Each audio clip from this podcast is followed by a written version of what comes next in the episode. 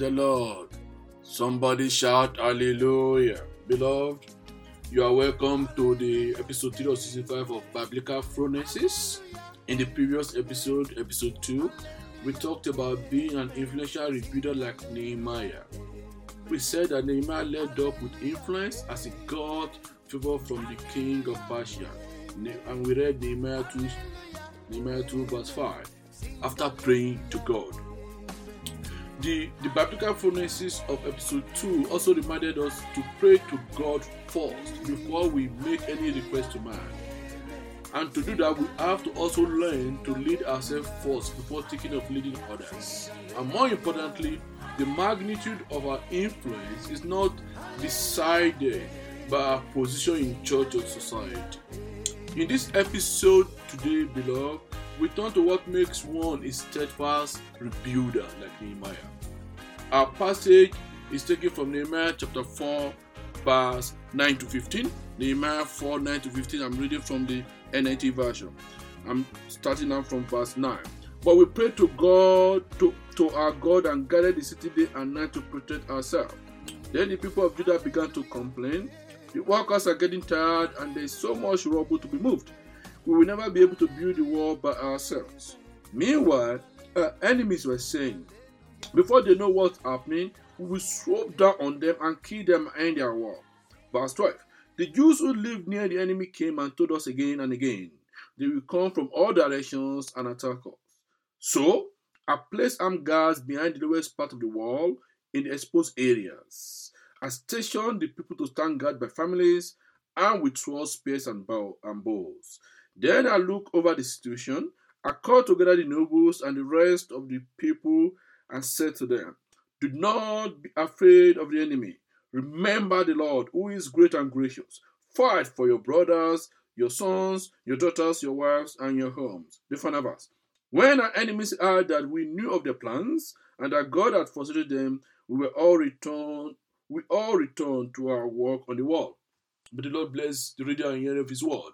But our key verse for this episode is actually verse 13 that I just read, wherein Nehemiah said, So I placed armed guard behind the lowest part of the wall in the exposed areas, I stationed the people to stand guard by families, and with swords, spears, and bows. We see here leadership in action.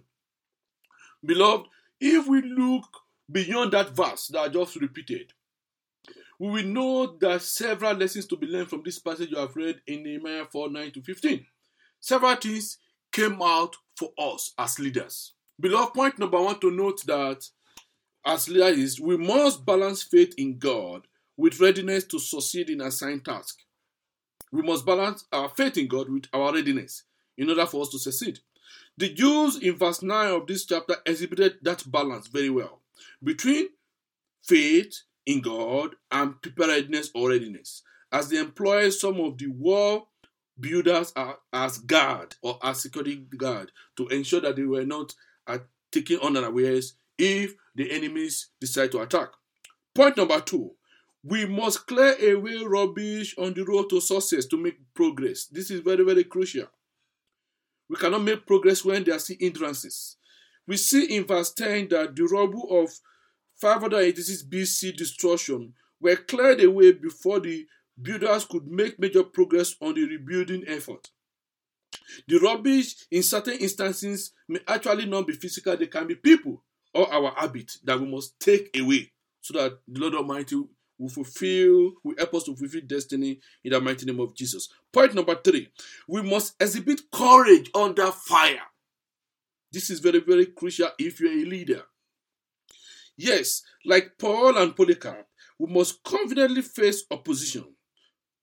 Please see several episodes of season 4 of BP on how Paul and Polycarp stood firm and steadfast when under fire. This point is made clearer in, in, in the verse 11 to 12 of Nehemiah 4 that we have read for this episode, where we noted that the strategy of the enemies was to frighten and intimidate the builders with Nehemiah by making them think the enemy are invisible. They will surprise them and they will destroy them. They will destroy the workers. But that was not going to happen. So, for us as children of God, we mustn't listen to wicked voices. Rather, we must listen to God. Why? Isaiah 26 3. Isaiah 26 3 says to us that the Lord will keep in perfect peace all, all, A double L, double L, who trust in Him, all whose thoughts are fixed on Him. That's the promise of God for you and I.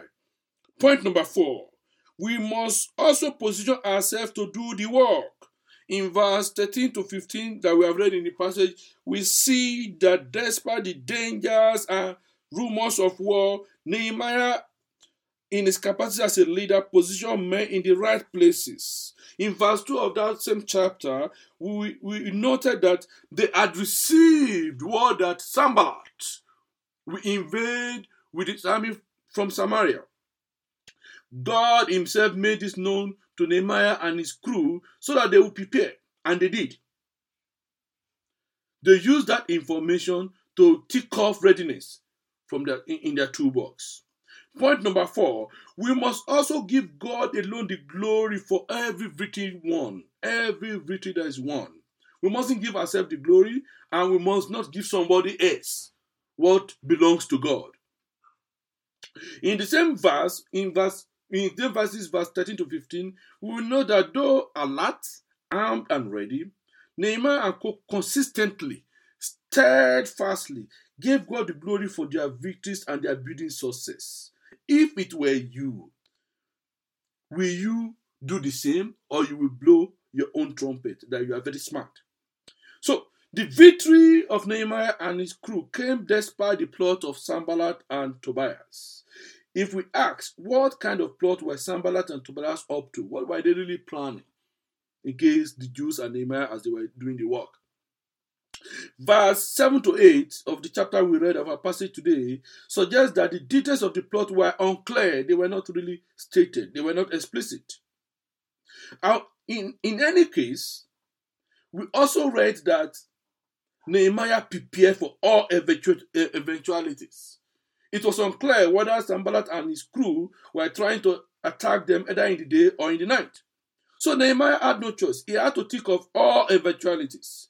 So if we ask another question, why were the builders losing strength as recorded in verse 10 of Nehemiah 4? The answer is very, very simple. It's not because they were lazy or they were getting tired because of manual labor, but they were losing strength and they were becoming demoralized because of persistent mockery, what they were listening to, what they were hearing, all the threats that were unabating, that were not stopping. In other words, the morale of the builders on the work site was going down not due to physical exhaustion on the work site, no, but due to verbal abuse and wicked rumors. We must be mindful of what we listen to and who we listen to and what we allow our team that is working with us to listen to and who we allow them to listen to. Beloved, if we find ourselves in such atmosphere, in such situations, we must put on the garment of faith. That was that is what we must do. Beloved, we must put on the garment of ruthless consistency. That is when steadfastness is paramount. Ruthless consistency will help us to avoid failure related to strategic changes that we are trying to make in the work of rebuilding, either rebuilding an estate or rebuilding an enterprise or rebuilding a church or a parish or a department. Most work of rebuilding fail because of the following. Number one, leaders unwittingly or unknowingly or un- without intending to do that send missed messages that demoralize or demotivate the, their people, and they, by so doing, they undermine the assignment. And we see many people doing that today. Number two, such effort will fail when leaders focus on what they do instead of what their people experience as a phenomenon. You, you, are, you are, as a leader, you are just focused on the information you are giving, not on what the people are experiencing, the people that are actually doing it, and how you assist them to do it better. You are just a conduit of passing information. Number three, leaders. Things like this fail when leaders are not as committed as they think they are they, they, they need to be. So Nehemiah had the antidotes to these things, these three reasons that I've articulated. That is why the work of the rebuilding did not fail. The antidote to all these three problems that I articulated, missed message, sending missed messages, focusing on self instead of focusing on what the people that your co-workers are experiencing or co-laborers in the vineyard are experiencing, and of course having half-hearted commitment. The antidote is ruthless consistency. The antidote is steadfast consistency. This antidote is always the difference between success and failure in every enterprise, whether in the ministry or in the secular. Beloved, successful implementation of a change requires a systematic alignment of everything we do to the desired outcome. We must not take our eyes off the ball. Everything matters. The whole is always greater than the sum of the part. We must never forget that. The whole is always greater than the sum of the individual parts. So, steadfast consistency means that everything we do is always aligned with our purpose and intentions. Like Nehemiah, everything he did was focused upon rebuilding of that world and rebuilding the spiritual life of the Jews at that particular time. So, it requires us to defeat the enemies conspiring against our commitment. And some of those enemies, they start with us. They are not just Sanballat, Tobias, and Geshem. Some of the enemies are within. Enemy within, internal. Number one enemy that we must take away from us as leaders is complacency. All committed leaders must remove complacency from our lives. Number two is distraction. We must identify distraction and eliminate them immediately. All committed leaders must see distraction, remove them as Nehemiah did. Rumors, for example, are distraction. They are distracted from the work of rebuilding, and Nehemiah dealt with it decisively. Number three thing that we must remove is ego. All committed leaders must never edge God out of the plans. After all, it is work that we are doing. We are just a tool.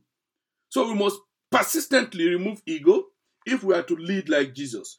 Rather, every godly leader must exalt God only in all that we do. When we do that, we will enhance our credibility, enhance our strength and integrity, and all this will lead us to achieve our aim. Let us close biblical phronesis for this episode. The passage that we read today, Nehemiah 4 9 to 15, shows us that commitment or steadfastness is, steadfast, is vital rather to defeating our problems. Steadfastness is important. One of the greatest tests of character in leadership is how we handle opposition because they will come. Since we started in episode one of this season, we will know that Nehemiah faced common tactics of the opposition. This include he faced ridicule. We, we, we saw it, we can see that in Nehemiah 4 1 to 3.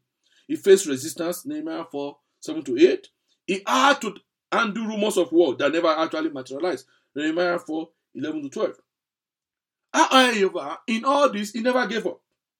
As rebuilders or leaders in this generation, we must do the same. Instead of giving in to ridicule, resistance, and rumors, beloved, we as leaders, just as Nehemiah did, we must rely on God, respect the opposition, because when we respect them, we know how to deal with them. Reinforce our weak point or our weaknesses. We must reassure the people working with us. when they are demoralized, we must encourage them, leave them, leave their spirit. More importantly, we must refuse to quit. All these are outlined in the text we have read today, Nehemiah 4 9 to 15. Therefore, commitment, persistence, and steadfastness is really the ultimate gauge of our leadership. It, it is the key to the attitude that will help us to outlast oppositions and critics because we have them as we move along. So Nehemiah taught us in this episode, he taught us this episode in, in, in that steadfastness is crucial to us in order for us to realize the goals of our assignment. So let us pray, beloved. Father, help us, King of glory, God of love, that holds of our honor be persistent, committed, and steadfast. In the face of opposition, when it comes to fulfilling destiny, in the mighty name of Jesus. As leaders, give us the grace to be steadfast and last our in the mighty name of Jesus. Jesus' most precious name.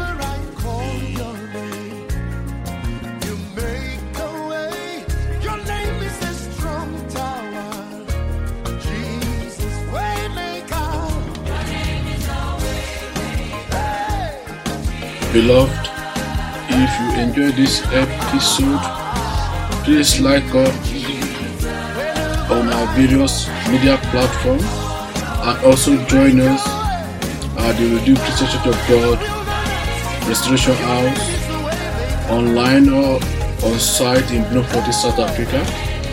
We welcome comments from you. Please use all our platforms on Facebook as well as YouTube. Till we come to you in the next episode of Biblical Phronesis, may the Lord keep you safe and blessed. May He shower you with divine wisdom daily to succeed in the mighty name of Jesus.